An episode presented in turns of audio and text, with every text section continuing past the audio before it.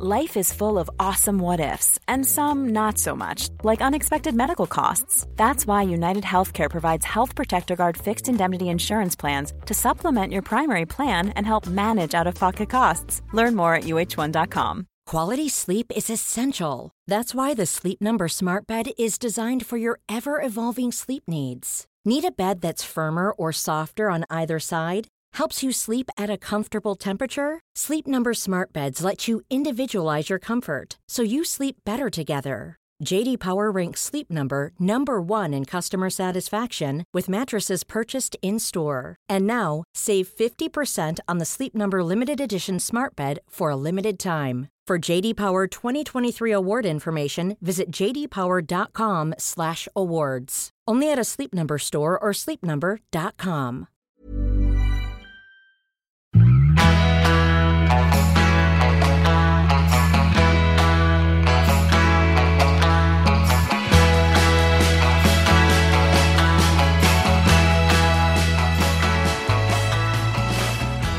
Välkomna till ett nytt avsnitt av Träningspodden. Jag heter Jessica Almenäs. På andra sidan har ni Lovisa Lofsan Sandström som är PT och jag är en glad och eh, ganska så duktig motionär. Just nu är jag dessutom ganska långt ifrån Sverige.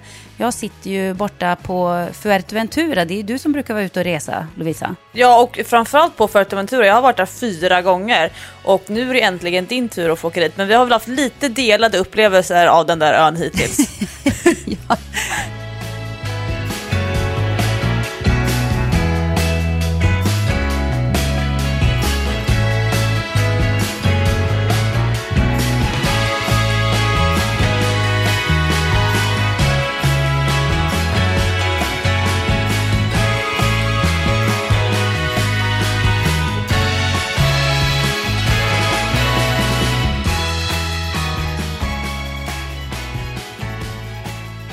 Ja, alltså jag bodde ju första veckan eh, på ett ställe där det var, det var väldigt mysigt, det ska jag säga. Men det fanns ingen AC på rummet och det var väldigt mycket mygg. Nu bor jag på ett annat ställe för att jag behövde verkligen få sova och jag är väldigt känslig för temperatur när jag sover. Eh, jag kände att jag kan inte jobba så långa dagar om jag inte får lite sömn. Så att just nu så, så bor jag på ett annat hotell där det finns AC och nu när jag sover så är jag plötsligt på mycket bättre humör. Vi pratade, för vi pratade ju om sömn i ett eh, avsnitt för inte så länge sedan. Exakt. Och jag kan säga att jag har precis fått bevis på hur viktig sömnen är. Det var inte kul när jag inte fick någon sömn på nätterna. Nu funkar allting mycket bättre. Alltså jag har nog nästan samma upplevelse fast här hemma. Man kan ju tro att när barnen blir äldre, mina barn går i skolan nu, men jag har fortfarande en sexåring som kommer på sådana små nattliga besök när han tassar in och kryper ner. Och det är klart att det är jättemysigt att en sexåring fortfarande vill sova i min säng istället för att gå upp på morgonen jättetidigt och sätta sig i soffan som jag vet att andra barn gör. Att mina barn vill liksom sova länge. Men problemet är ju bara att från klockan fem och framåt så är det ju inte jättetrevlig stämning i den här dubbelsängen. Åh, vad jobbigt. Det går ju inte att sova då. Nej, men jag kan ju inte skylla på att jag är småbarnsförälder längre. Men, eh, men det är mycket sparkar och suckar och armar som snurrar och någon som håller på med näsan och, och killar sig. Och, och jag känner så här, inte bli irriterad, inte bli irriterad. För jag vet ju själv om man inte kan sova, man är jättefrustrerad. Men du vet på morgonen, det är så kylig stämning här hemma. alltså, onda blickar. jag känner igen det där, för att jag kan inte sova länge på morgonen heller. Jag vaknar ju inte så tidigt som, som dina barn antar jag, men jag vaknar väl kanske ja, mellan sju och åtta en vanlig morgon.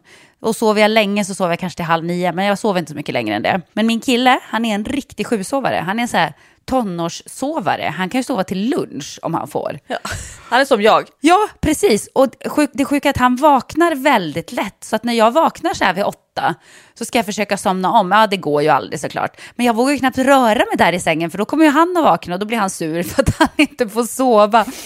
Och varje gång som han vaknar och ser att jag ligger där och stirrar rätt ut i luften eller stirrar på honom, det gör jag ibland, då vaknar han ju alltid. Då eh, säger han bara till mig så här, du, har du försökt att blunda? Man måste faktiskt blunda för att kunna sova. Så det blir ganska dålig stämning i våran säng också då kan jag säga. ja men det är så känsligt det här med sömnen. Och eh, sen så är det klart, när klockan är halv elva på förmiddagen, då är ju liksom alla de där problemen liksom de är de ju borta. Då har man ju hunnit glömma bort hur trött man var på morgonen. Men sen så liksom nästa natt igen, då, då kommer jag på så här, just det, det var så här jobbigt det var. Och sen borde man ju då gå och lägga sig en timme tidigare för att då kan man liksom kompensera för det. Men det, det, det är inte lika attraktivt att gå och lägga sig eh, klockan 10 än klockan 11, i alla fall inte i min hjärna med mina små uppdrag som jag håller på med. Nej, men det är ju också väldigt svårt, för man håller på på kvällarna också, det gör ju du också, då är man ju så uppe i varv. Så klockan tio har man ju inte riktigt hunnit varva ner. Det är ju nästan omöjligt att gå och lägga sig klockan tio tycker jag. Det känns som att jag precis ätit middag. Jag har knappt hunnit packa upp väskan från dagen. Nej, det är segt. Ja. Ja, i alla fall. Jag mår mycket bättre nu, för nu får jag sömn. Jag har sovit här två nätter och då har jag lyckats sova sju, åtta timmar i sträck. Och det är så underbart. Inte vakna varannan sekund och bara det är för kallt, det är för varmt, det är för kallt, det är för varmt, det är för kallt, det är för varmt. Det är en mygga, måste jaga mygga. Det är en fluga, måste jaga fluga. Alltså jag har blivit sån Nean- mördare på den här Neandertalare låter det som, det här när det är så här äh, djuriska instinkter. Myggor, jag hatar myggor så mycket. Usch. Men hur har inspelningarna varit hittills då? Är, liksom, ni är på sluttampen nu skulle man kunna säga. Eh, ja, vi börjar närma oss slutet. Vi har ju passerat mitten och det går jättebra, tycker jag. Det går superbra. Det kommer att bli riktigt eh, kul att kolla på det här när det sänds. Tycker även jag, för jag får ju inte se allting heller just nu, utan det får man ju se när de sätter ihop programmet. Så att, eh, ja, jag tror folk kommer att gilla det här. Det tror jag. Har det varit några skador? Eh, ja, det har det faktiskt. Lite smått sådär. Ingenting superallvarligt, men lite, lite skador kommer det Lite att bli. drama. Ja, det blir ju så, för det här är ju människor som, de håller ju inte igen. Utan det, de kör ju, 100 procent liksom. Och då kan det vara som om man har slutat eh, elitidrotta för 20 år sedan, då, då händer det ju lätt någonting när man då plötsligt kör 100 procent all in. Ja. Gud vad spännande. Ja, det kommer bli skitspännande. Och jag blir eh, superimponerad av dem fortfarande. Jag, jag blir taggad också. Jag känner att jag ska baska mig inte ligga på latsidan nu. Det är bara att köra igång. Så egentligen kan man säga att de sista dagarna som du är på Fuerteventura och spelar in eh, finalen, eh, är det så final? Kan man säga att det är final av Superstars? Ja, absolut. Då är ju jag på Allt för hälsan och spelar in eh, livepodd för träningspodden. Så det blir ju kul, det, är liksom, det blir som ett litet crescendo där på något sätt, både för dig och mig under den här helgen. Ja, vad spännande. Har, du- har du bestämt vem du ska intervjua? Får du avslöja den gästen nu? Jag tror att det fortfarande är en hemlighet. Vi, vi, jag vågar inte outa det än. Men eh, det är lite pirrigt. Jag kan ju känna mig, jag är ju inte någon intervjuare sådär tror jag. Jag är ju så van att bli intervjuad själv. Ja, fast du intervjuar ju mig i träningspodden hela tiden. Så det där har du lärt dig Lovisa utan att du ens tänkt på det. Ja, det ska i alla fall bli jättespännande. Sitta på en stor scen med mikrofoner och den här gästen, det är eh, så mycket speciella omständigheter runt omkring som gör att jag tror att det här kommer bli, det är svårt men det kommer bli riktigt bra när det är klart. Och om man vill lyssna på det, vilken tid är det då i så fall och vilken dag? Ja, det här måste jag ju kolla då i min kalender, men det är fredag eftermiddag, så det är ju egentligen idag då om man Just lyssnar det. på träningspodden. Och det är kvart över fyra på Pratbubblan heter eh, stället. Kvart över fyra Så på Pratbubblan. Kvart över fyra så spelar vi in träningspodden live med en hemlig gäst. Spännande. Det ska bli spännande att Yes. höra det med.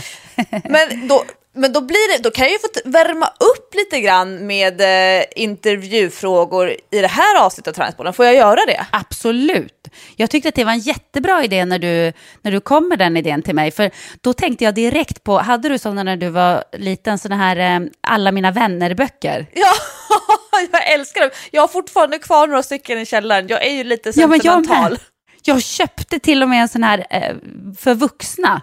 Alla mina vänner för vuxna för eh, några år sedan. Och började låta mina vänner fylla i den, skickade runt den på middagar och sånt. Jag tycker det är jätteroligt. Jag älskar också att fylla i sådana böcker själv. Så det, det var ju jättekul idé du hade idag. Ja, och jag tänker det här kan ju vara en kul grej. För det första så kör vi ju träningstema i alla mina vänner-boken den här veckan då. Precis. Så alla frågor, de får bara handla om träning. Och sen så tänker jag att vi kan ju lägga ut den här listan med frågorna så kan ni som lyssnar på träningspodden, alltså våra, våra fans, de kan ju få fylla i den här själva och lägga upp på Facebook eller på Träningspoddens Instagram, att man hashtaggar Träningspodden eller pingar in oss. Så kan vi också kolla vad, de, vad våra lyssnare svarar. Ja men superkul, kanske vi får några bra tips också. Ja, lite så. Och kan man ju se vad, sådana här grejer tycker jag är så kul att fundera på. Eh, många är ju sådär, vi har pratat om det förut, att jag är lite så nördig och går runt och tänker på träning hela dagarna. Och så, så vissa människor de tänker ingenting på träning och så, så här, men gud, borde jag tänka på träning hela dagarna? Absolut inte! Men det är så lite kul och man vill liksom få lite tips på bra grejer, bra kläder, bra träningspass, bra övningar. Det finns så mycket som, små hemligheter som folk sitter och, och klurar på som man kanske kan dela med sig av till oss. Ja, det är härligt att vara nördig tycker jag. Men ska vi, ska vi köra? Jag vill ju också bli, få, få svara, så vi får, vi får turas Ja, men det är klart, om. vi svarar ju båda två. Ja, ja absolut. Och den, mm. det, i det här avsnittet, då, då fokuserar vi bara på bra grejer. Kommer ihåg i Mina vännerboken, då skulle man ju säga mat man hatar. Det var ju lite så här ja, negativa grejer. Ja, det, det var ju lite både och faktiskt. Men jag tänker vi, vi kör salutogent i det här avsnittet, att det bara fokuserar på positiva grejer. Ja, absolut. Det är ja. lite våran, i, i våran anda. Ja, man fokuserar på det som man gör bra, det som man tycker om. Mm. Men då är eh, fråga nummer ett, det är att du ska berätta om din bästa muskel.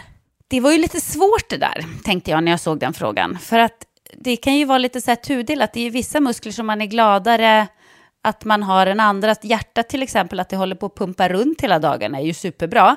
Men om man tänker träningsmässigt min bästa muskel, så tänker jag att eh, det är mina vadmuskler. Åh, oh, vader är så snyggt. Ja, för alltså mina vadmuskler, det måste vara något genetiskt att jag har dem. För att jag har haft dem i hela mitt liv. Alltid haft ganska formade vadmuskler. Du vet, en del tjejer har eh, ganska eh, släta vader. Svårt Förstår du vad jag menar med det? De har väl svårt att få på sig stövlar om de är släta? ja, nej, eller lätt att få på sig stövlar, stövlarna bara hänger liksom. För att det, vaderna är ganska smala, ja, förstår du? Du menar så, det finns liksom inga konturer. Nej, precis. Och många tjejer vet att jag har svårt att träna upp vadmusklerna också. Men jag har aldrig haft det. Jag har alltid haft väldigt så här bulliga, expl explosiva eh, vadmuskler. Så jag behöver aldrig träna dem. Och det sjuka är att jag vill nästan inte träna dem, för att de blir enorma när jag tränar dem. Så då, då får jag det där problemet med stövlarna, att jag nästan inte får på mig stövlar, för vaderna bara boom, exploderar. Eh, men det, det är också väldigt bra muskel att ha när man gillar att göra saker som jag gillar. Till exempel när jag spelade basket var det en perfekt muskel eftersom då blir man väldigt explosiv, snabb och spänstig när man har starka vadmuskler. Eh, och nu när jag springer så är det ju också svinbra att ha en stark vadmuskel. Så jag får nog ändå säga vadmuskeln. Jag gillar också eh, så här välformade, eh, muskliga vader. Jag tycker att det är snyggt om man tänker rent estetiskt också. Ja, jo, jag tror ju eller tror, jag är övertygad om att starka vader är en jätteviktig faktor för att förebygga benhinneinflammation.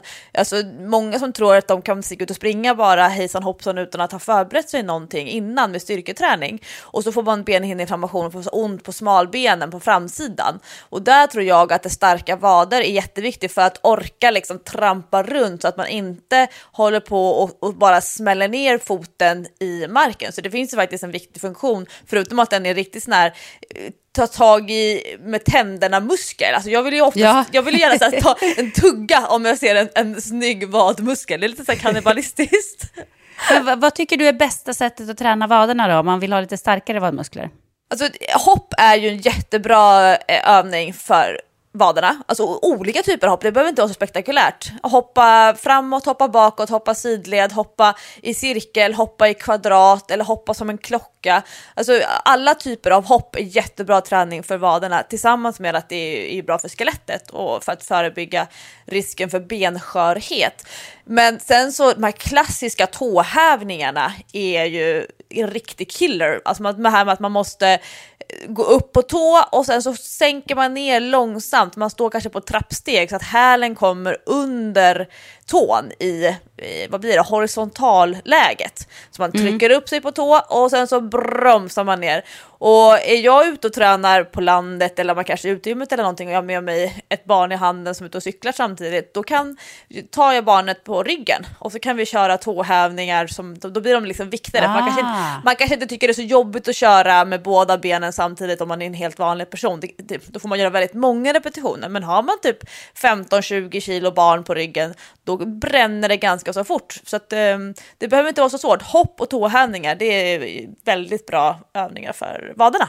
Tåhävningar, det kör jag ofta. När man bara går i en trappa ibland så kan jag bara få för mig att men jag gör några tåhävningar här. Ja. vardagsträning, du vet. Och det är ju en bra rörlighetsövning också om man tänker skadeförebyggande eftersom man drar ut inte bara muskeln utan också hela, hela strukturen. Den går ju, Ja. vad, det finns ju flera delar av vadmuskeln men den som går in under hälen och liksom att man eh, inte går runt och blir kort i hälarna eller i hälsenan för det är ju sån här typisk kvinnlig grej man, som går många i, i högklackat. Då jobbar man ju inte med vaden i dess fulla funktion om den alltid är lite förkortad och då är det väldigt svårt att tro att man ska kunna sticka ut och springa eller köra tunga knäböj om vadmuskeln är spänd för att den har varit uppe på, på tå hela dagen. Ja, men det kan jag verkligen tipsa om, för jag hade ju problem med hälsenan här eh, för några månader sedan innan jag sprang maraton. Och då körde jag mycket tåhävningar. Och det funkade faktiskt väldigt bra, men jag gjorde dem på ett lite speciellt sätt. Att när jag var i nedre läget, när hälen liksom är nedanför trappsteget, så stannade jag kvar där lite, så blev det en kombinerad stretch och träning. Eh, Och det var väldigt skönt för hälsenan, för att den blev lite varm och lite mjuk och lite ja, förlängd, som du är inne på. Att den inte blir så här kort och stötig. Nej. Och så kan man tänka att man ska alltid jobba med tyngden på stortån när man går upp eh, i tåhävningen. Så att man inte hamnar ute på lilltån. Nu ligger jag här i sängen och liksom försöker illustrera. Jag ligger också i sängen, vad härligt. Men man ska trycka ner stortån på vägen upp i eh, tåhävningen. Men eh, ja, det här med att favoritmuskler, är det inte så att det är spännande och attraktivt med muskler som man kan se? Det är ju klart att det finns jättefina muskler som är både funktionella och bra att ha och så vidare. Men, men det roliga med vadmuskeln är som du säger att den, är, den syns ju väldigt ofta. Det, det är inte, underbenet är ju inte i första hand en källa för underudsfett. Alltså, Nej, om man jämför exakt. med lår och rumpa där oftast ligger väldigt mycket fluff för i princip alla, i alla fall alla kvinnor. Så vaden, den är ju oftast lite mer deffad. Att de flesta kan ju liksom, om de spänner ordentligt så kan man se lite konturer av en muskel. Så det är väl det som gör vadmuskeln, att den är lite spännande så.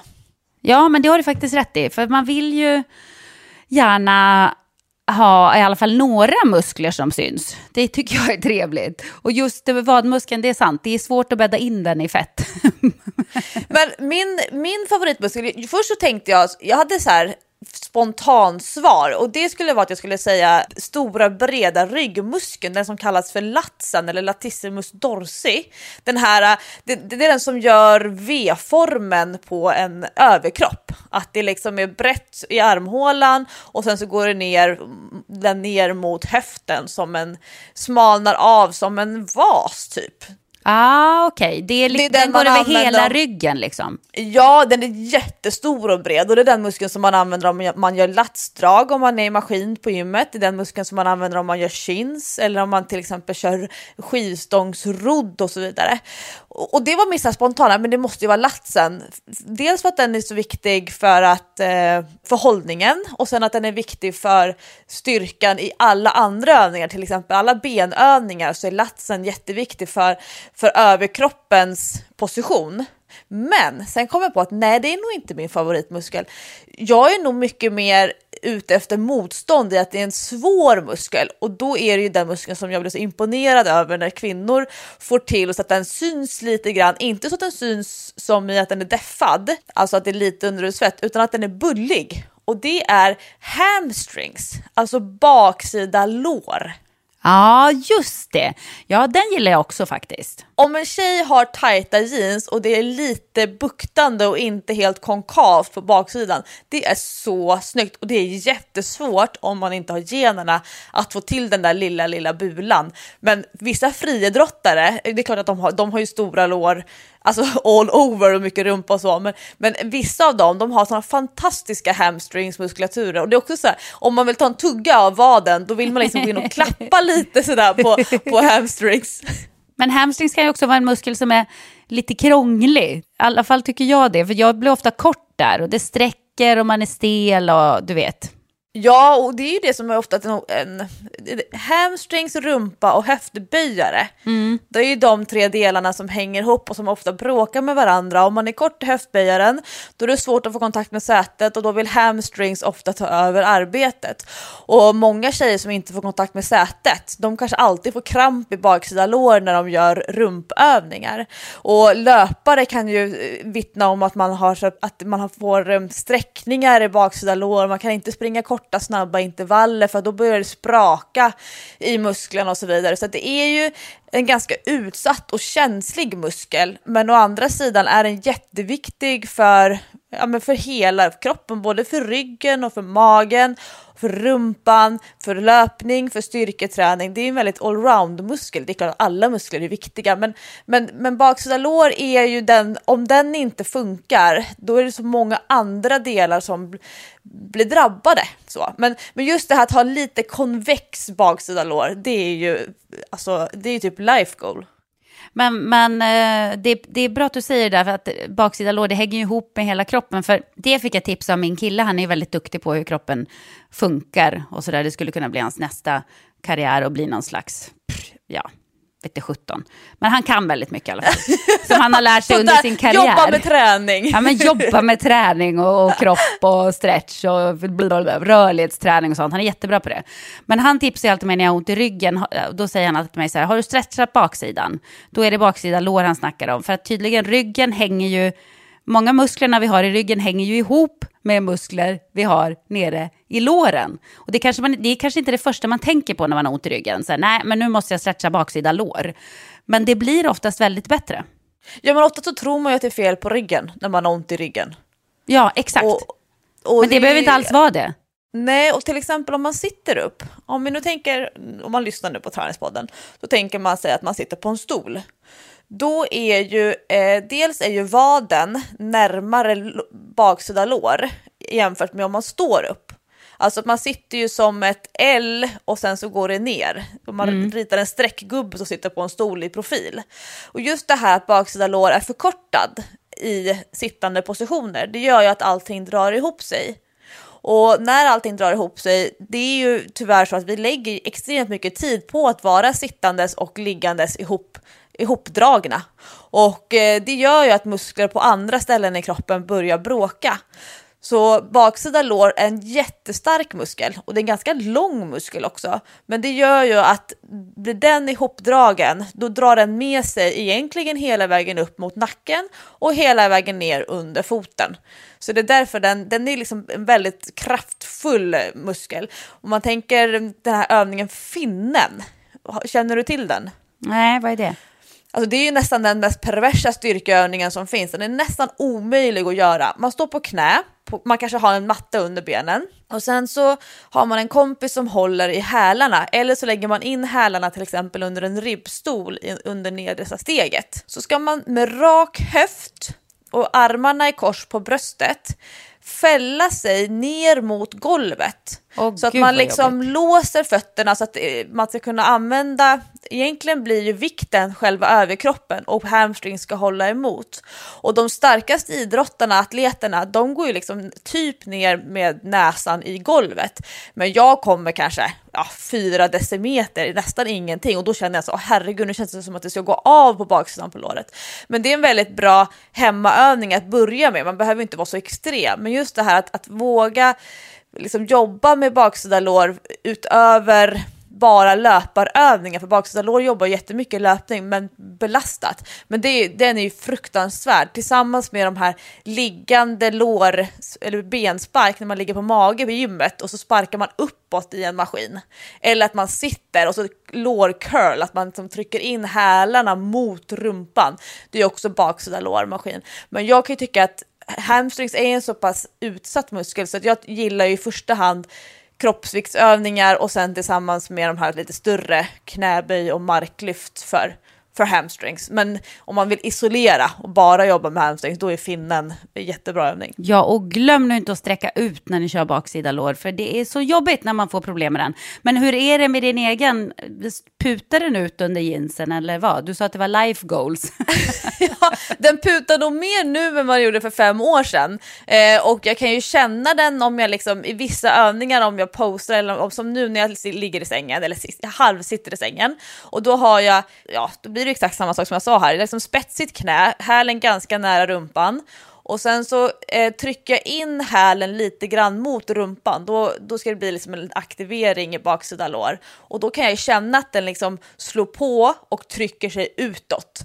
Eh, men jag skulle nog säga att mina gener kanske mer fokuserade på att ha stora biceps, kralliga framsida lår och lite mer rumpa än att säga att baksida lår bara växer av att jag tittar på en maskin i gymmet.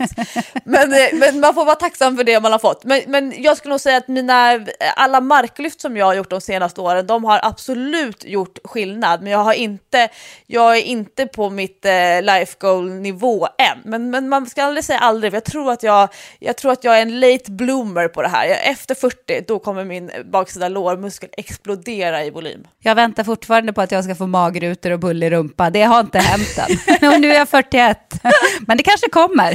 Ska vi gå vidare till nästa fråga? Ja. Då kommer den här, den är inriktad på löpning. Och då undrar jag, vad är ditt bästa underlag? Alltså underlag att springa på?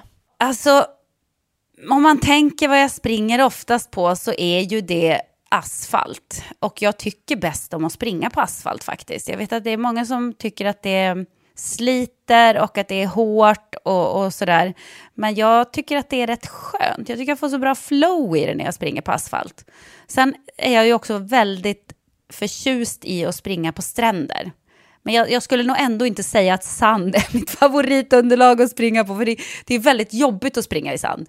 Men det, du kanske är lite för lat för det? Ja, men det är ändå någonting med det som jag älskar. Alltså när man springer på en strand, eller som nu när jag har sprungit ganska mycket i öknen, så är ju det inte världens bästa underlag. Det är också sand och på vissa ställen är det ju riktigt sån här mjuk sand som är tung att springa i. Och på andra ställen så är det massa stenar och, och lite mörkare, grövre sand när man springer. Eh, men det är ändå härligt, man känner sig så, som en urkraft när man springer där. Mm. Och det, jag tänker aldrig på hur fort jag springer då, när jag springer på sådana här konstiga underlag, utan då handlar det mer om att eh, jag ska ta mig fram på något sätt. Det blir mer en upplevelse mm. än det blir eh, ett löppass som är inriktat på prestation. Men man är ju ändå supertrött, för det är jättejobbigt att springa i sand och i uppförsbackar och sådär. Så att passet ger ju säkert lika mycket, om inte mer. Eh, men ja, det är något väldigt häftigt med det. Jag känner mig så stark och powerful. Jag känner mig som Kristoffer Columbus som är ute och upptäcker världen.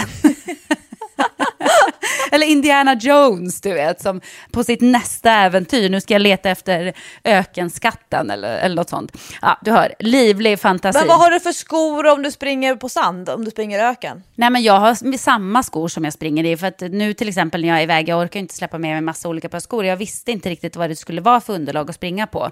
Så att jag har bara ett par vanliga skor och de är väl inte optimala, för att man glider runt ganska mycket i skon, det är mycket uppför och nerför.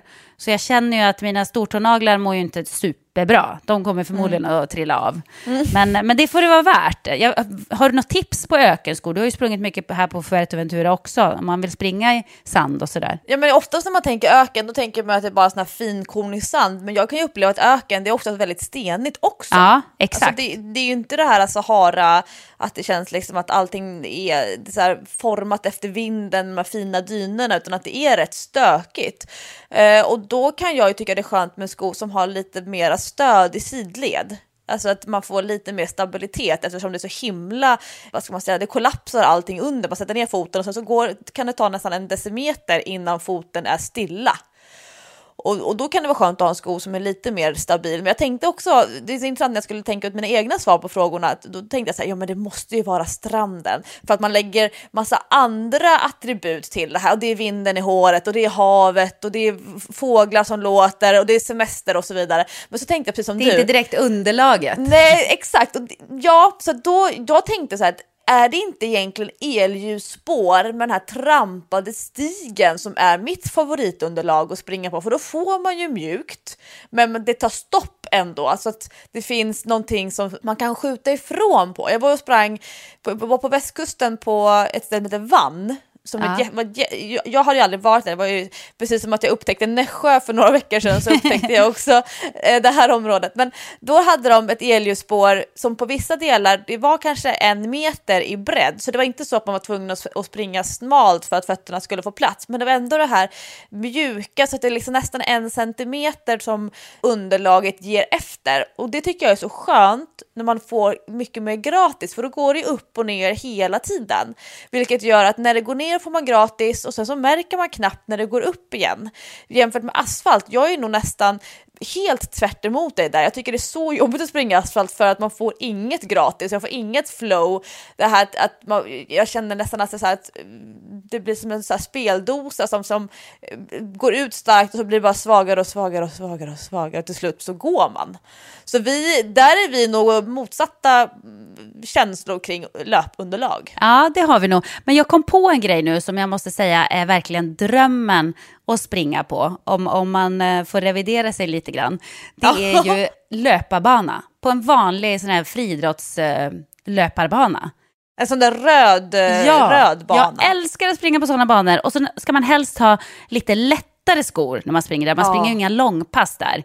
Men gud vad man känner sig snabb då, för att det är ju underlaget är ju både hårt och mjukt. Det är ju ändå lite svung i det.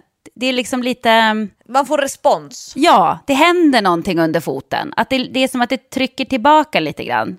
Man, man studsar ju fram lite grann på en löparbana. Men känner man sig inte också väldigt sportig? Jo, men väldigt sportig, men man känner sig också väldigt snabb. Jag, jag tror att man springer snabbare på en löparbana än vad man gör på andra ställen. Men det finns väl också en anledning till att de använder löparbanor till just eh, olika löpgrenar. Så, så det hänger Men- väl ihop med det. Vi har ju en väldigt bra löparbana på Zinken därför att en standard löparbana den är 400 meter Ja. runt. Och på Tanyapura i Thailand, dit jag ska åka på måndag, den banan den är 500 meter rund, eh, runt Oj, ett varv. För den, lång. den, banan, ja, den banan ska passa triatleter och de räknar tydligen annorlunda på något sätt. Men på Zinken här där jag bor på Zinkensdamm, den banan är mycket kortare än 400 meter. Men vi avrundar till 400 meter så man får alltid Ah. extremt bra tider när man, när man eh, registrerar sig och kanske springer 400 meters intervaller och liknande. Det är så bra för självförtroendet. Då vill man inte åka till Kristineberg. Nej, eller hur? Det hade varit svinbra när man gjorde Cooper-testet på den tiden man Ja. spelade basket. Avrunda upp till 400, perfekt. Verkligen. det är det som är viktigast, liksom, att få bra resultat. Ibland så.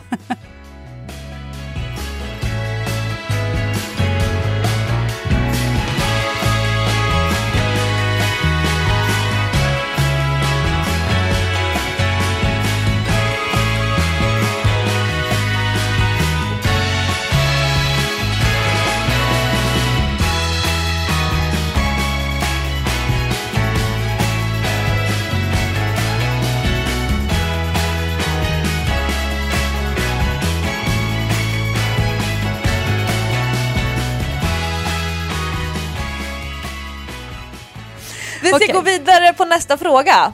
Och då heter den eh, rubriken här, min bästa träningsmotivation. Ja, det var i alla fall en lätt fråga. För min bästa träningsmotivation, det är ju att ha ett mål. Och det, för må- mål för mig, det är ju oftast att ha ett lopp och springa. När jag har, jag älskar hela den processen, så här, när man sitter och väljer ut loppen. Kollar, bläddrar i ma- maratonkalendern, tittar, åh, vilket lopp skulle jag kunna springa och det här Life is full of what ifs. Some awesome, like what if AI could fold your laundry? And some, well, less awesome, like what if you have unexpected medical costs? United Healthcare can help get you covered with Health Protector Guard fixed indemnity insurance plans. They supplement your primary plan to help you manage out of pocket costs. No deductibles, no enrollment periods, and especially no more what ifs. Visit uh1.com to find the Health Protector Guard plan for you. Hey, it's Ryan Reynolds, and I'm here with Keith, co star of my upcoming film, If, only in theaters, May 17th. Do you want to tell people the big news? All right, I'll do it. Sign up now and you'll get unlimited for $15 a month in six months of Paramount Plus Essential Plan on us. Mintmobile.com slash switch. Upfront payment of $45 equivalent to $15 per month. Unlimited over 40 gigabytes per month. Face lower speeds. Videos at 480p. Active Mint customers by 531.24 get six months of Paramount Plus Essential Plan. Auto renews after six months. Offer ends May 31st, 2024. Separate Paramount Plus registration required. Terms and conditions apply if rated PG. Verkar kul och, och titta på de här bilderna, wow och så. Sitta och välja ut det, anmäla sig, betala in, få informationen och bara känna sig yes, nu har jag ett mål, nu har jag något att träna för. Det är min absolut bästa träningsmotivation för då blir träningen gjord för mig. När jag vet att det här måste jag göra för att kunna nå mitt mål och för att det ska kännas okej. Okay. Jag vill ju liksom inte springa ett maraton och dö efter halva vägen, om man säger så. så det är absolut min bästa motivation. Hur är det med dig då? Jag är nog mycket mer eh, Eh, pang på kortsiktig. Min bästa träningsmotivation, det är lusten under passet, att det ska vara roligt just nu när jag tränar.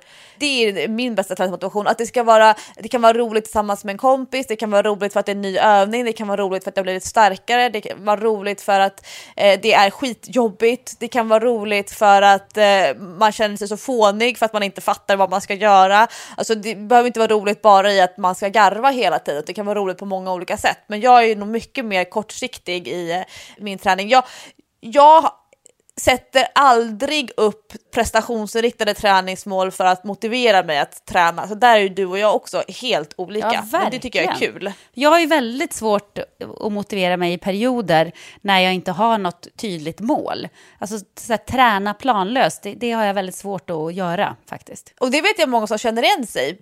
Jag, när du har pratat om det tidigare så tycker människor det var så skönt att du kunde säga det, att man kunde vara prestationsinriktad och ändå inte vara den mest träningsflitige. Alltså att man inte måste träna hårt året om, att det är helt okej okay att det går i perioder, för man vet att när man väl sätter upp det där äh, hårda, ganska utmanande målet, då är man superdedikerad igen. Att man inte behöver ha eh, en uppstartssträcka, utan att man litar på att man kommer orka och vilja träna när man har satt upp sitt mål, men att man inte alltid måste ha målet framför sig. Nej, det, jag tror att det är ganska mycket jag. Att, eh att den där eh, motivationen svänger lite. Och nu har jag ju lärt mig med åren att det är okej. Okay. Som du säger, man behöver inte få panik. För att jag känner i en period så här, ah, jag hinner inte, jag orkar inte, jag har ingen större lust att träna. Och, och när jag säger det så, så, tror folk att jag ligger hemma på soffan, men det gör jag ju inte. Jag tränar ju fortfarande kanske tre pass i veckan när jag inte har lust att träna. Så att mm. det, det, är ju... Du har en, låg, en hög lägstanivå. Ja, precis. Jag, jag tränar ju ändå, så att när jag säger att jag är helt omotiverad, då, då, tränar, då betyder det inte att jag inte tränar alls. Det måste man ändå säga så att det är klart för folk, så att de inte tror att ah, där går jag tre månader och rör inte ett finger och sen börjar jag träna för maraton i tre månader och så springer jag maraton. Så är det ju inte. Jag håller ju igång hela tiden. Men att träna mer inriktat och, och liksom träna mer, eh, vad ska jag säga, med, med, med mer kvalitet. Det gör jag ju inte året runt. Det gör jag ju inte. Utan i perioder är det så här, ah, ja, jag går ut och springer lite, så springer jag så långt jag orkar. Det blir, kanske blir fem kilometer, ibland blir det sju, ibland blir det fyra. Och, och, och det är okej. Okay. Men, men det jag menar med att när jag är motiverad, då, då tränar jag liksom bra pass med kvalitet, har en plan, bla bla bla. Så att, vi, så att man liksom ändå är på det klara med att när jag säger att jag inte orkar träna, då, då sitter jag inte helt orörlig. Men det där tror jag är en vanlig fördom eh, och jag tror att det finns många vanliga motionärer, kanske kvinnor som lyssnar på Träningspodden, som tror att alla andra tränar 100% kvalitet alla pass året om och som tror att det är de passen som räknas mest. Att det alltid måste vara eh, jättesvettigt, att det måste vara massa cirkelträning och det här superset, att man gör massa övningar på raken, att man alltid måste avsluta med 100 burpees och att, att alla andra tränar så som når sina resultat. Men jag tror att just det här att det går i cykler och att det är periodiserat, det är viktigare än att det är, att det är hög intensitet på alla passen och att det alltid är kvalitetsfokus. Jag tror snarare tvärtom för en vanlig människa, att det måste få gå i perioder, att man måste få ha högt och lågt i motivation. Ja, och jag tror att det är, det är ju de passen som ändå i slutändan ger mest, när man är lågt motiverad och egentligen inte känner för att träna, men man gör ändå ett pass. Spelar roll Mm. om det är 100% kvalitet, men du går i alla fall iväg och gör passet. Så brukar jag tänka när jag, när jag inte har någon motivation, att om jag ändå gör tre pass i veckan med varierande kvalitet. Ibland kanske jag är helt avstängd i huvudet och inte alls orkar koncentrera mig, men jag gör det ändå. De passen i slutändan, räknar man ihop dem när året är slut, det blir ju ganska mycket träning ändå. Ja exakt, volymen är ju faktiskt viktig. Det är många som tror att de kan eh, ta bort volymen och bara träna hårt ibland. Eh, alltså att det räcker med att träna superhårt hårt en eller två gånger i veckan. Men just det här att träna tre eller fyra pass, om du har liksom mål till exempel för löpning, så måste man vara beredd att träna regelbundet flera gånger i veckan för att få de här bestånd, vad heter, det? Bes- beständiga, Beständiga. beständiga resultaten. Det här lätt fångat, lätt förgånget, det är ju sån här lite klyschigt, men det är faktiskt så att om man har tränat upp sin kondition jättesnabbt med korta högintensiva intervaller, då är det också så att, in, att konditionen kommer försvinna ganska snabbt när man sedan slutar träna jämfört med om man har byggt upp sin kondition under lång tid med mycket lågintensiv träning. Men ska vi gå vidare till lite Ja. mer så specifika pang på-grejer här nu? Let's do it. Min bästa övning och då är det inte bara styrketräning utan det kan få vara yogan eller någon löparövning eller liknande. Du får välja själv. I Mina Hmm. Vännerboken finns inga regler. Vad svårt, men jag har ju eh, min bästa övning just nu, får vi säga. Ja. För att det där varierar ganska mycket. Som eh, ofta när jag springer, eh, när jag ligger i maratonträning och så, då är ju Almenäsintervallerna är ju min bästa övning. Vi har ju pratat om dem förut. Jag älskar ju Almenäsintervallerna för att det är ju en sån boost. Ska vi eh, köra dem för nya lyssnare då? Ja, vi repeterar helt enkelt lite snabbt. Det, det är tio, ofta springer de här på löpband. 10 minuters uppvärmning på ja, normal joggtakt. Sen så springer man 10 gånger en minuters intervaller. Eh, ja, egentligen så fort man kan. Man ska ta ut sig under den där minuten. Och sen springer man en minut däremellan där man springer lugnt, drar ner tempot, joggar. Och så en minut snabbt, en minut jogg, en minut snabbt, en minut jogg. Det här gör man 10 gånger, det tar 20 minuter alltså. Sen så springer man eh, 10 minuter där man varvar ner. Då har man plötsligt sprungit 40 minuter och man märker inte ens vad som har hänt. Det går jättefort, man är svintrött, det är hur jobbigt som helst och man får, har fått ihop ett jätte, jätte bra pass som verkligen boostar konditionen. Eh, så att jag tycker användarsintervallerna, det är ett superpass. Men det är inte min favoritövning just nu. Just nu så är det en övning som jag har fått av naprapat-Jonas. Ja. Du vet, på Instagram här. Han, jag, går- jag går ju till honom nu med min nacke som jag har haft problem med och axlar och så. Och det har blivit lite värre nu här när jag har stressat så mycket här nere på Fuerteventura. Men jag försöker göra mina övningar varje dag. Och den övningen som jag gillar bäst, det är, hur ska man förklara den då? Man sitter eh, som en apa. Man sitter, på, sitter man på huk, men man sitter brett med benen. En, en, en low, bred lunge, kan man säga det? Nej, inte lunge. Benböj, långt ner med rumpan. Hur ska Som jag en förklara? sumo huksittande. Ja, Man ki- kissar i skogen eller? som sumobenböj, du vet när man står brett med benen isär. Ja. Ungefär. Och så går man ända ner med rumpan. Så att du sitter inte på, inte på marken, men precis ovanför. Så långt ner man kommer i alla fall. Som, en- som en apa sitter man. Tung rumpa. Ja, precis. Man sitter som en apa. Och tyngden är ju på hälarna. På, det blir ju oftast på hälarna. Ja. Ja, och så sitter man där och sen tar man tag i motsatt ben med motsatt arm, det vill säga med vänsterarmen i högerbenet. Så kilar man in axeln mot det andra knät. Så man böjer sig, hukar ihop sig där under. Håller man runt fotleden eller runt knät eller Nej, runt vad håller fotleden. handen? Ja, ja där runt nere. fotleden. Ja. Där håller man. Och så kilar man in axeln så att man får lite stöd av sitt eget knä. Och sen sträcker man upp högerarmen så långt uppåt, bakåt som man kan. Så att man får en vridning i hela eh, bröstryggen, hela överkroppen egentligen. Som en stor rotation i överkroppen fast rumpan är kvar där nere i huksittande. Precis, du sitter fortfarande på huk. Så det, är, det, är ju lite hålla bala- det är lite hålla balansen.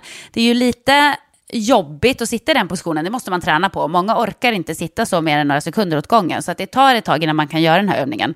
Så sträcker man upp, roterar så långt upp och bak man kommer. Och så stannar man till lite grann i ytterläget. Och så går man ner igen och då ska man huka sig och ner med armen på marken och knulla ihop sig som en liten köttbulle så mycket man kan. Och Det är inte din igen. starka sida. Sträcker. Nej, köttbullegrejen är jag inte så bra på. Du vet, jag är så lång och mina ben bara sticker ut åt alla håll och lemmar och som flyger och far. Men, och den här gör man då tio gånger och när man har gjort den tionde gången då stannar man kvar där uppe och räknar till tio i ytterläget. Och det här är svinjobbigt, men det är så bra. För att det känns som att man använder hela kroppen eftersom man aktiverar ju även underkroppen när man sitter på huk på det där sättet som man sitter. Och man, man får öppnar upp i bröstryggen och man känner verkligen att oh, blodflöde, now we're talking. Och när man får igång blodflödet i, i onda, stela muskler så blir ju allting bättre. Så att det, det där är en jättebra övning tycker jag. Den är kanon. Ja men vad spännande. Kan vi inte göra så att du bjussar på en film på det här idag? Jo, det kan jag absolut göra. Jag har faktiskt en film på den så jag kan lägga ut det sen. Om mitt wifi är med mig, vill säga. Det krånglar ju lite grann fortfarande, men jag ska försöka. Yes. Eh, min bästa övning, då blir det så här, då blir jag lite så här fjantig. Du vet, man, man, det man tycker är roligt, det blir man bra på. Och det man Ja. är bra på, det, det tycker man är roligt. Ja. Och, och jag har ju alltid sagt att chins, det är min bästa övning. När man hänger i stången och så drar man sig uppåt. Man kanske har ett gummiband som man har fäst där uppe runt så att man kan få lite hjälp. Det är en av övningarna som vi har i programmet i våra nya bok. Just det. Men nu är jag så dålig på chins, inte, inte, inte generellt sett, men jämfört med vad jag har varit. Och när jag är dålig på någonting, då är det inte roligt. Och därför så måste jag, tror jag, putta ut chins från topplistan på favoritövning just nu. Oj, vad, vad Ja. kommer in där istället då? Ja, då måste jag fundera över det. Jag tror att min nya favoritövning är... Eh, gud vad svårt. Ja, ja, det, är, det är konkurrens här. Det ena, det är tajta utfall som jag har blivit. Jag har fått en liten så här nyförälskelse i tajta utfall. Ehm, jag, när jag gör utfall, då, då min spontana teknik, då vill jag liksom ta ett stort kliv. Jag tänk, nu tänker jag utfall bakåt, eller egentligen spelar det ingen roll, men om vi tar ett stort kliv bakåt och sen så den främre knät, det är i linje med främre tån. Så att man har liksom ändå ganska tyngden ganska långt fram på benet. Men det bakre benet är som en banan, att det liksom är nästan sträckt det bakre benet. Det, har, det är liksom min naturliga utfallsposition. Men nu har jag försökt tajta till min utfall lite grann så att jag får fram det bakre knät så att eh, nästan det bakre lårbenet pekar rakt ner istället för att banana sig eh, bakåt. Ja, jag fattar. Mm. Och det, den övningen har gjort att jag fått en sån fruktansvärt bra kontakt med sätet, alltså rumpmusklerna eh, senaste veckorna. Så jag tror att det tillsammans med sit-ups med boxslag mot magmusklerna. Nu är vi så här extremerna här. Ena är så här jättefina kroppsviktsutfall och det andra är såna här hardcore kampsportsövningar när man slår på magmusklerna så det svider. Men, men sit-ups med slag på magen mellan varje, det blir nog så här konkurrerande på första platsen på min topplista av favoritövningar. Just nu ska jag säga i november 2016, men det här kan ju ändras ganska hejvilt. Det, du låter lite som en masochist eller masochist som gillar att få slag. Bara, jag gillar att sitta när de slår mig på magen. Bara, boom, boom. Ja men det är ju någonting perverst i det. Men känslan av att någon annan, jag kan inte säga någon annan generellt, men typ en tjej Synöve, som jag tränar mycket med, hon är norska och hon är supercool, hon har så tatueringar överallt och så är hon jättemjuk och snäll. Så att hon, alltså inte mjuk i kroppen utan mjuk Nej, nej, som, men i person. själen. Mm. Ja, och hon väger kanske 10 kilo mindre än jag. Men vi är lika långa och hon kan slå, när hon slår sitt hårdaste och jag måste ta i allt vad jag kan för att spänna mig och när jag känner att jag kan hålla emot när någon slår sitt hårdaste i min mage med, med handskar på och mina magmuskler klarar det. det. Den känslan är superhäftig. Det här är inte sunt Lovisa, men vi kan prata om det en annan gång.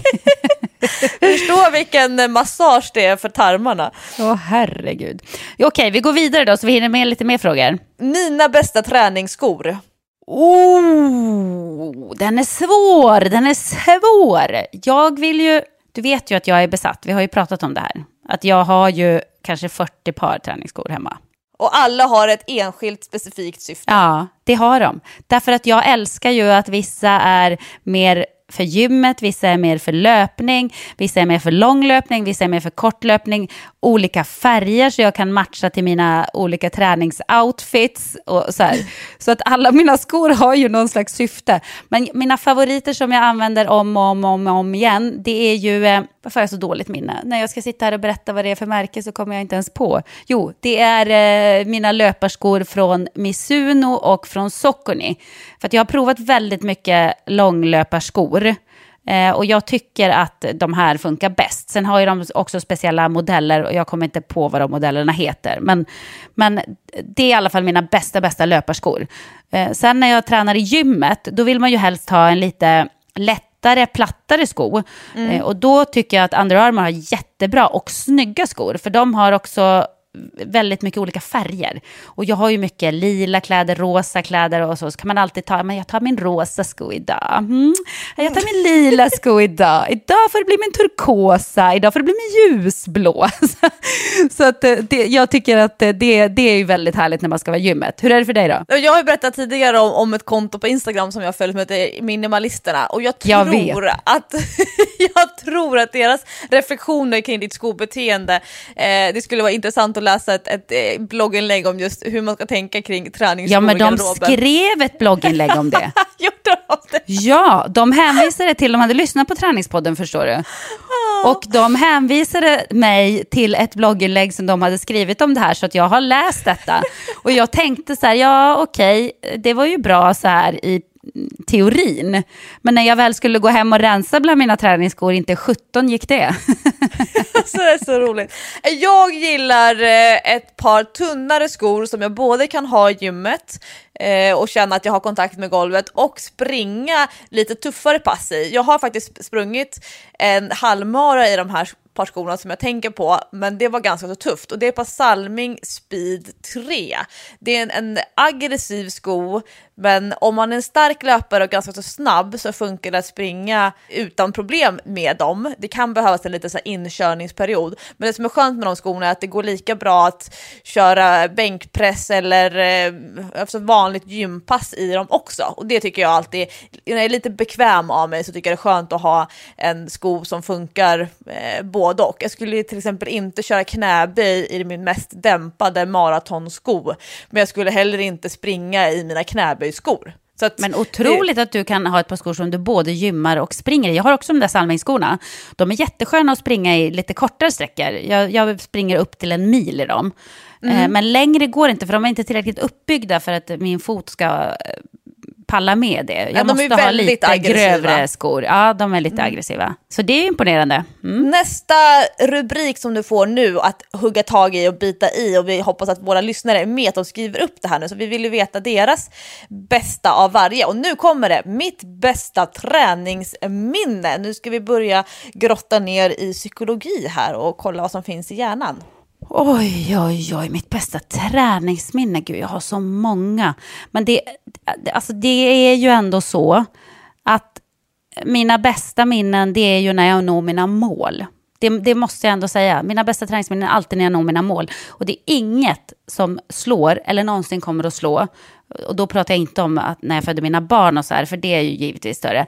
Men efter det så är det inte mycket som slår mitt första maraton, när jag går i mål på mitt första maraton. För det var, det var en hemsk kroppslig upplevelse. Min kropp hade ju aldrig varit med om något liknande. Den, den stretade ju emot. Min hjärna och min kropp var inte alls på samma plan. Kroppen bara, nej nu lägger vi av. Hjärnan bara, nej nu kör vi. Kroppen bara, vi lägger av. Hjärnan, vi kör.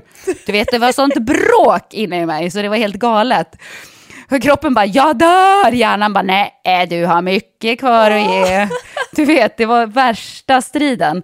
Men när jag då går i mål och har lyckats med den här prestationen, den här fysiska prestationen som jag inte var säker på att jag skulle klara, så var det så mycket känslor som släpptes loss. Och den runners high som jag hade då, den det tog ju flera dagar innan jag trillade ner från det molnet som jag satt på.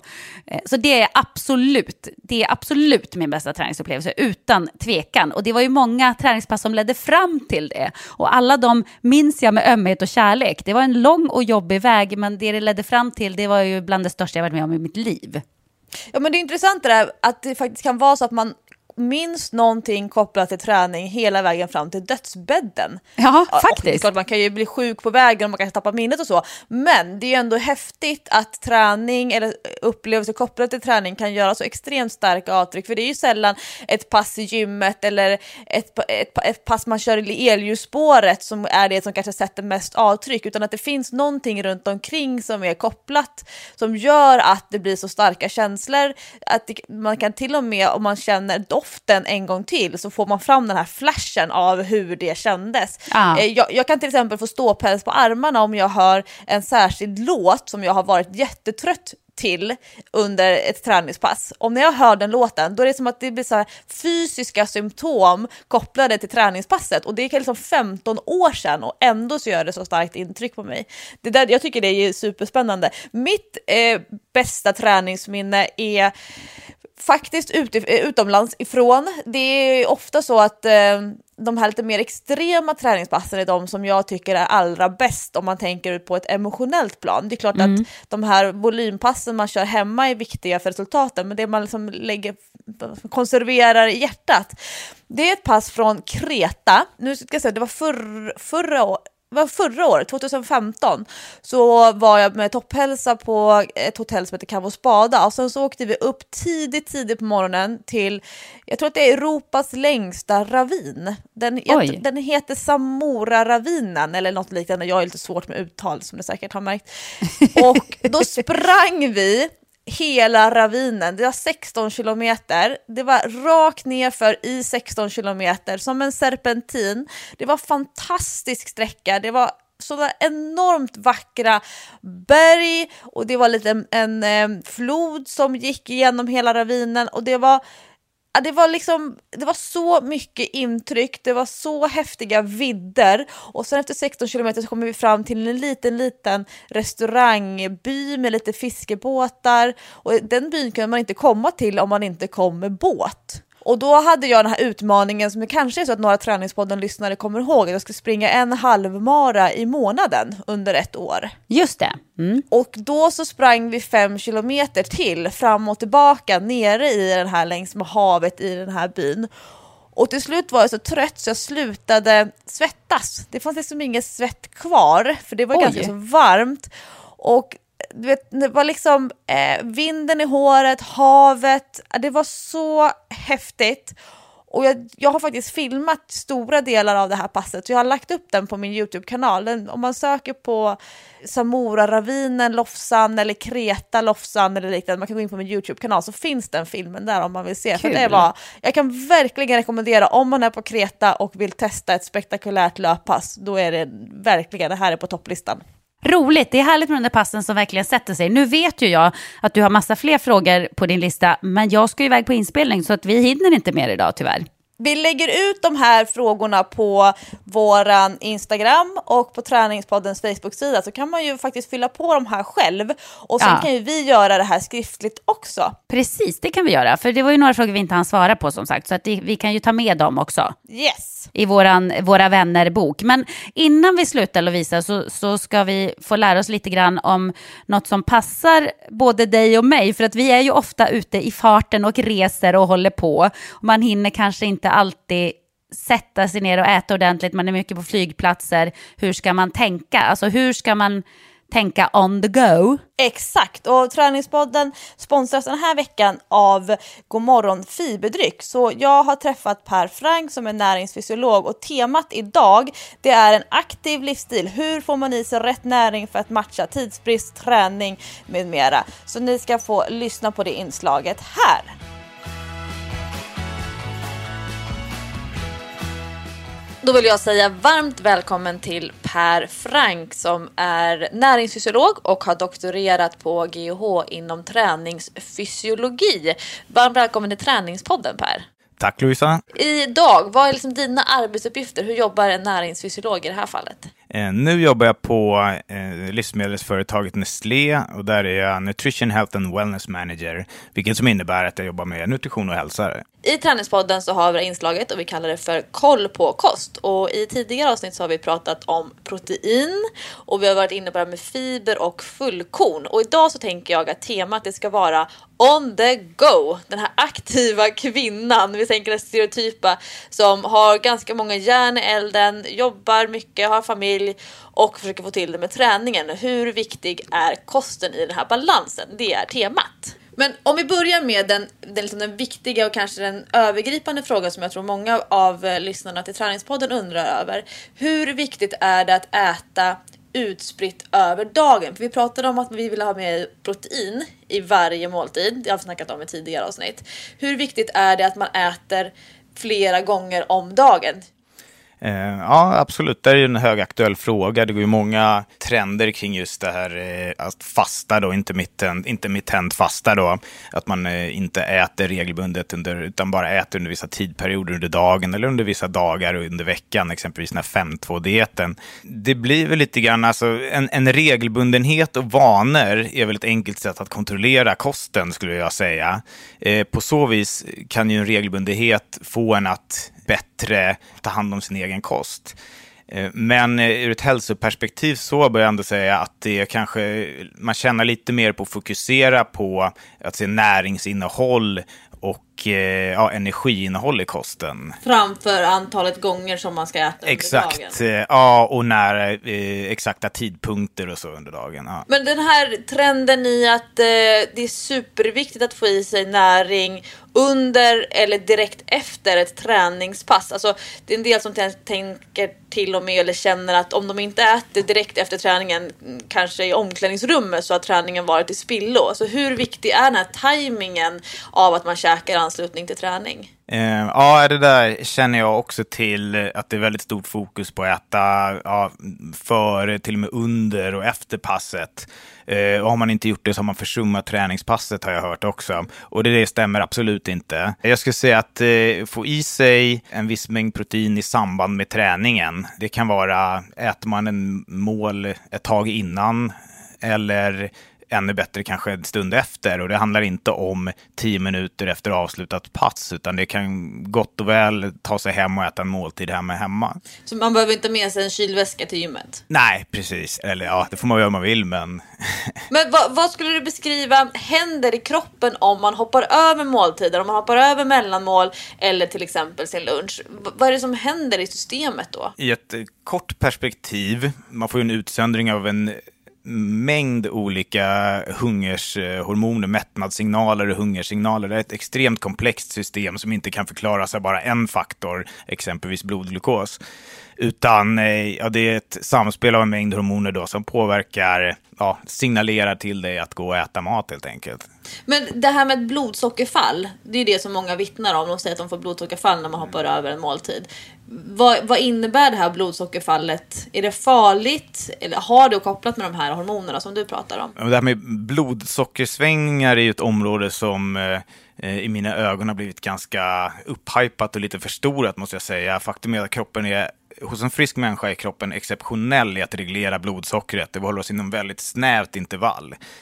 Eh, det är snarare senare, får man problem med blodsockersvängningar, att det går upp och ner, då det är snarare om man ligger i ett förstadie till diabetes och då har det gått väldigt långt. Och då bör man kanske tänka på vad man äter för att inte få för stora svängningar. Men då är man i ett sjukdomstillstånd helt enkelt. Hos en frisk människa har vi en väldigt bra förmåga att reglera blodsockret. Så jag skulle alltså säga att eh, humöret faller mer än vad blodsockret gör? Absolut. Men vad är viktigast då för en person som har en aktiv livsstil och som kanske inte mäktar med att prioritera kosten under en dag? Att man inte har fasta tider att kunna äta på och ha matlåda med sig. Vad skulle du säga för en vanlig människa är viktigast? Eh, jag skulle faktiskt säga då att fokusera på näringsinnehåll och då menar jag ja, energitäthet av produkten och näringstäthet av målet.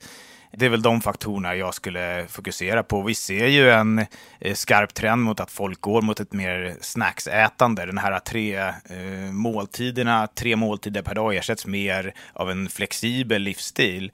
Att man har bråttom och man vill prioritera olika områden så att säga. Och då kanske man vill ta en snabbmat och inte låta fasta måltider styra över ens dygn. Man vill leva lite mer flexibelt helt enkelt. Så de här snacksen, det är de här mellanmålen som kanske inte är ett kokt ägg och en knäckemacka utan lite mer tomma kalorier? Nej, det vill jag faktiskt inte påstå heller, utan det är alltså snacks.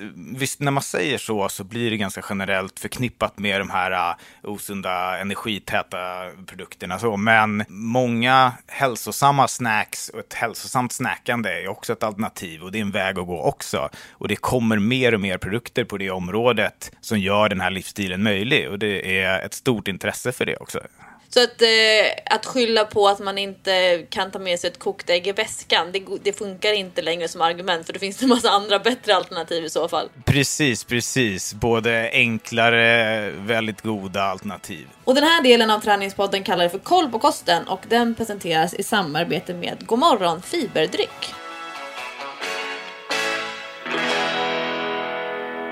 Ja, det där var ju verkligen spännande, för det där behöver jag lära mig mycket om. Det är så lätt att slarva när man har lite tid och, och är väldigt eh, aktiv. Ja, men å andra sidan, keep it simple tror jag är viktigt att komma ihåg. Att eh, gör det inte svårare än vad det är, ät det som är gott och eh, planerar man så brukar det mesta lösa sig under dagen. Men det är väl just det att det inte ska bli ad hoc hela tiden som är den stora utmaningen för oss som är aktiva, aktiva under dagen. Precis, planera för att undvika katastrofer i, i näringsintaget helt enkelt. Ja. jag ska hänga på Allt för hälsan-mässan nu. Jag har en egen monter på Allt för hälsan tillsammans med Norstedt. Så där finns ju faktiskt våran bok, Stora träningsboken för kvinnor att köpa och jag signerar jättegärna. Och du Jessica, du tillbringar helgen ute i öknen. Jag tillbringar helgen i öknen. Jag kan inte signera, men jag skickar slängpussar här genom cybervärlden till alla er där ute som eh, läser vår bok och alla er andra som inte gör det, för ni är så härliga som lyssnar på Träningspodden. Nu ska jag iväg på inspelning. Håll nu tummarna allihopa för att det går bra och så hörs vi snart igen. Yes, lycka till Jessica! Och så får vi säga till våra Träningspodden-lyssnare, ha en fin, fin träningshelg. Hej då! Hej då!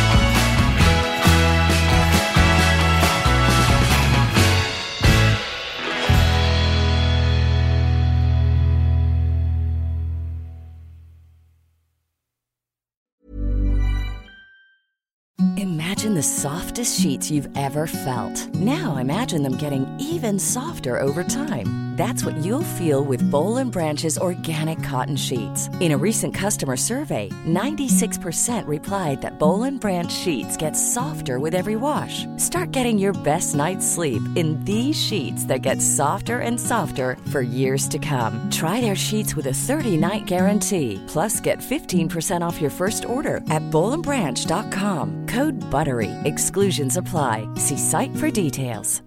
When it comes to your finances, you think you've done it all. You've saved, you've researched, and you've invested all that you can.